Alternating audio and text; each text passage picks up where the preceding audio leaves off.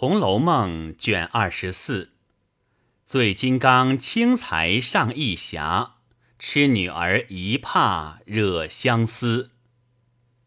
话说黛玉正在情思萦斗、缠绵顾结之时，忽有人从背后击了她一下，说道：“你做什么一个人在这里？”林黛玉吓了一跳，回头看时，不是别人。却是香菱，林黛玉道：“你这个傻丫头，吓我一跳！你这会子打哪里来？”香菱嘻嘻的笑道：“我来寻我们姑娘的，总找不着她。你们紫娟也找你呢，说琏二奶奶送了什么茶叶来给你的，回家去坐着吧。”一面说，一面拉着黛玉的手。回潇湘馆来，果然凤姐送了两小瓶上用新茶来。林黛玉和香菱坐了，谈讲些这一个绣得好，那一个刺得精，又下一会儿棋，看两句书，香菱便走了，不在话下。如今且说宝玉因被袭人找回房去，只见鸳鸯。歪在床上看袭人的针线呢，见宝玉来了，便说道：“你往哪里去了？老太太等着你呢，叫你过那边请大老爷安去，还不快去换了衣裳走呢？”袭人便进房去取衣服。宝玉坐在床沿上，退了鞋，等靴子穿的功夫。回头见鸳鸯穿着水红绫子袄、青缎子背心儿，竖着白皱绸汗巾儿，脸向那边低着头看针线，脖子上戴着扎花领子。宝玉便把脸凑在脖项上，闻那香气，不住用手抹撒，其白腻不在袭人以下，便喉上身去，显脸笑道。好姐姐，把你嘴上的胭脂赏我吃了吧。一面说，一面牛骨糖似的粘在身上。鸳鸯便叫道：“袭人，你出来瞧瞧，你跟他一辈子也不劝劝他，还是这么着。”袭人抱了衣服出来，向宝玉道：“左劝也不改，又劝也不改，你倒是怎么样？”你再这么着，这个地方可也就难住了。一边说，一边催他穿衣服，同鸳鸯往前面来。见过贾母，出至外面，人马俱已齐备。刚欲上马，只见贾琏请安回来，正下马。二人对面，彼此问了两句话。只见旁边转过一个人来。请宝叔安。宝玉看时，只见这人生得容长脸儿，长挑身材，年纪只有十八九岁，生得着实斯文清秀，倒也十分面善，只是想不起是哪一房的，叫什么名字。贾琏笑道：“你怎么发呆？连他也不认得？他是后廊上住的五嫂子的儿子云儿。”宝玉笑道：“啊，是了是了，我怎么就忘了？”因问他：“母亲好，这会子什么勾当？”贾云指贾琏道：“找二叔说句话。”宝玉笑道：“你倒比先越发出挑了，倒像我的儿子。”贾琏笑道：“好不害臊，人家比你大四五岁呢，就给你做儿子了。”宝玉笑道。你今年十几岁？贾云道：“十八了。”原来这贾云嘴伶俐乖巧的，听宝玉说像他的儿子，便笑道：“俗话说得好，摇车里的爷爷，拄拐棍的孙子。虽然年纪大，山高遮不住太阳。只从我父亲死了，这几年也没人照管。若宝叔不嫌侄儿蠢，认作儿子，就是侄儿的造化了。”贾琏笑道：“你听见了？认了儿子不是好开交的。”说着就进去了。宝玉笑道：“明儿你闲了，只管来找我，别和他们鬼鬼祟祟的。这会子我不得闲儿。明日你到书房里来，和你说天话，我带你园里玩去。”说着，搬鞍上马，众小厮随往贾赦这边来。见了贾赦，不过是偶感些风寒，先述了贾母问的话，然后自己请了安。贾赦先站起来回了贾母问的话，便唤人来，带见哥去太太屋里坐着。宝玉退出来，至后面到上房，邢夫人见了，先站了起来，请过贾母的安。宝玉方请安，邢夫人拉他上炕坐了，方问别人，又命人倒茶。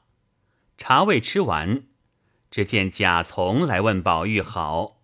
邢夫人道：“哪里找活猴去？你那奶妈子死绝了，也不收拾收拾，弄得你黑眉乌嘴的，哪里还像个大家子念书的孩子？”正说着。只见贾环、贾兰、小叔侄两个也来请安。邢夫人叫他两个在椅子上坐着。贾环见宝玉同邢夫人坐在一个坐褥上，邢夫人又百般摸索抚弄他，早已心中不自在了。坐不多时，便向贾兰使个眼色要走。贾兰只得依他，一同起身告辞。宝玉见他们起身，也就要一同回去。邢夫人笑道：“你且坐着，我还和你说话。”宝玉只得坐了。邢夫人向他两个道：“你们回去，个人替我问个人的母亲好吧。你们姑娘姐妹们都在这里呢，闹得我头晕。今儿不留你们吃饭了。”贾环等答应着，便出去了。宝玉笑道：“可是姐妹们都过来了，怎么不见？”邢夫人道：“他们坐了会子，都往后头不知哪屋里去了。”宝玉说：“大娘说有话说，不知是什么话。”邢夫人笑道：“哪里什么话？不过叫你等着。”同姐妹们吃了饭去，还有一个好玩的东西给你带回去玩儿。娘儿两个说着，不觉又晚饭时候，请过众位姑娘们来，调开桌椅，罗列杯盘。母女姊妹们吃毕了饭，宝玉辞别贾赦，同众姊妹回家，见过贾母、王夫人等。各自回房安歇，不在话下。且说贾云进去见了贾琏，因打听，可有什么事情？贾琏告诉他说：“前儿倒有一件事情出来，偏生你婶娘再三求了我，给了贾琴了。他许我说，明儿园里还有几处要栽花木的地方，等这个工程出来，一定给你就是了。”那贾云听了。半晌说道：“啊，既是这样，我就等着吧。叔叔也不必先在婶娘跟前提我今儿来打听的话，到跟前再说也不迟。”贾琏道：“提他做什么？我哪里有这功夫说闲话呢？明日还要到兴义去走一走，必须当日赶回来方好。你先去等着，后日起更以后你来讨信儿。早了我不得闲儿。”说着。便向后面换衣服去了。贾云出了荣国府回家，一路思量，想出一个主意来，便一径往他母舅卜世人家来。原来卜世仁现开香料铺，方才从铺子里回来，一见贾云，便问：“为什么事来啊？”贾云道：“啊，有件事求舅舅帮衬。”要用冰片麝香，好歹舅舅每样赊四两给我。八月节按数送了银子来。卜士人冷笑道：“再休提赊欠一事。前日也是我们铺子里一个伙计，替他的亲戚赊了几两银子的货，至今总未还上，因此我们大家赔上，立了合同，再不许替亲友赊欠。谁要犯了，就罚他二十两银子的东道。况且如今这货也短，你就拿现银子到我们这小铺子里来买，也还没有这些。”只好倒扁去，这是一件；二则你哪里有正经事？不过赊了去又是胡闹。你只说舅舅见你一遭就派你一遭，不是？你小人家很不知好歹，也要立个主意赚几个钱，弄弄穿的吃的，我看着也喜欢。贾云笑道：“舅舅说的很有理，但我父亲没的时节。”我年纪又小，不知事体。后来听我母亲说，都还亏舅舅们在我们家去出主意料理的丧事。难道舅舅是不知道的？还是有一亩地、两间房子，在我手里花了不成？巧媳妇做不出没米的饭来，叫我怎么样呢？还亏是我呢。要是别个死皮赖脸的三头两日来缠舅舅。要三升米二升豆子的，舅舅也就没有法呢。卜士人道：“我的儿，舅舅要有，还不是该的。我天天和你舅母说，只愁你没个算计。你但凡立得起来，到你大房里，就是他们爷们儿见不着，便下个气，和他们的管家或管事的人们稀和稀和，也弄个事儿管管。前儿我出城去。”碰见你们三房里的老四，骑着大轿驴，带着四五辆车，有四五十和尚道士往家庙里去了。他那不亏能干，就有这样的事到他了。贾云听了唠叨的不堪，便起身告辞。卜士人道：“怎么急得这样？吃了饭去呗。”一句话尚未说完，只见他娘子说道。你又糊涂了，说着没有米，这里买了半斤面来下给你吃，这会子还装胖呢，留下外甥挨饿不成？卜士人道：“呃，再买半斤来添上就是了。”他娘子便叫女儿银姐往对门王奶奶家去问，有钱借二三十个，明日就送来还的。夫妻两个说话。那贾云早说了几个，不用费事，不用费事，去的无影无踪了。不言卜家夫妇，且说贾云赌气离了母舅家门，一径回来，心下正自烦恼，一边想一边走，低着头，不想一头就碰在一个醉汉身上，把贾云一把拉住，骂道：“你瞎了眼，碰起我来了！”贾云听声音像是熟人，仔细一看，原来是紧邻倪二。这倪二是个泼皮，专放重利债，在赌博场吃饭，专爱喝酒打架。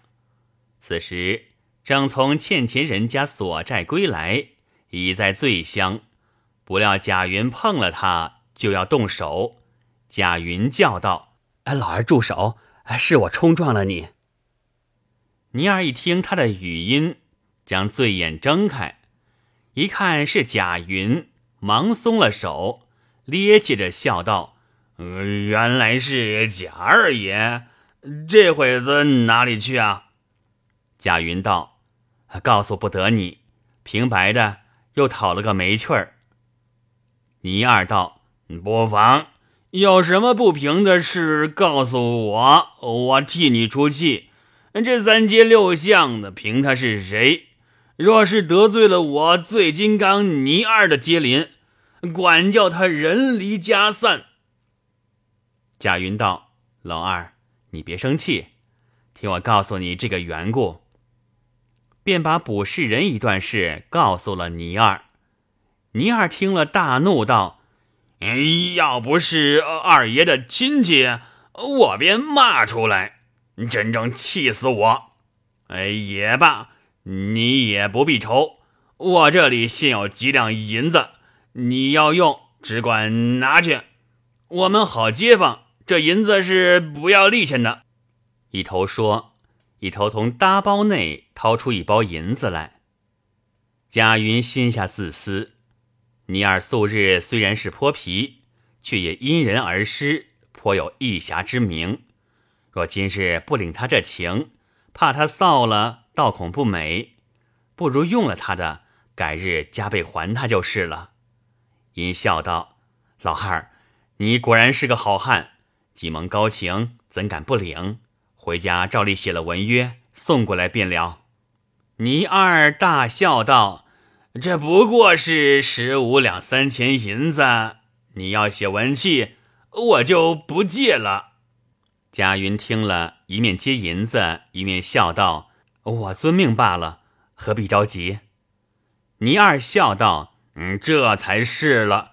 嗯，天既黑了，也不让茶让酒了，我还有点事情到那边去，你竟请回。”呃，我还求你带个信儿与我们家，叫他们闭门睡吧。我不回家去，倘或有事，嗯，叫我们女孩明儿一早到马贩子王短腿家找我。一面说，一面咧起着脚去了，不在话下。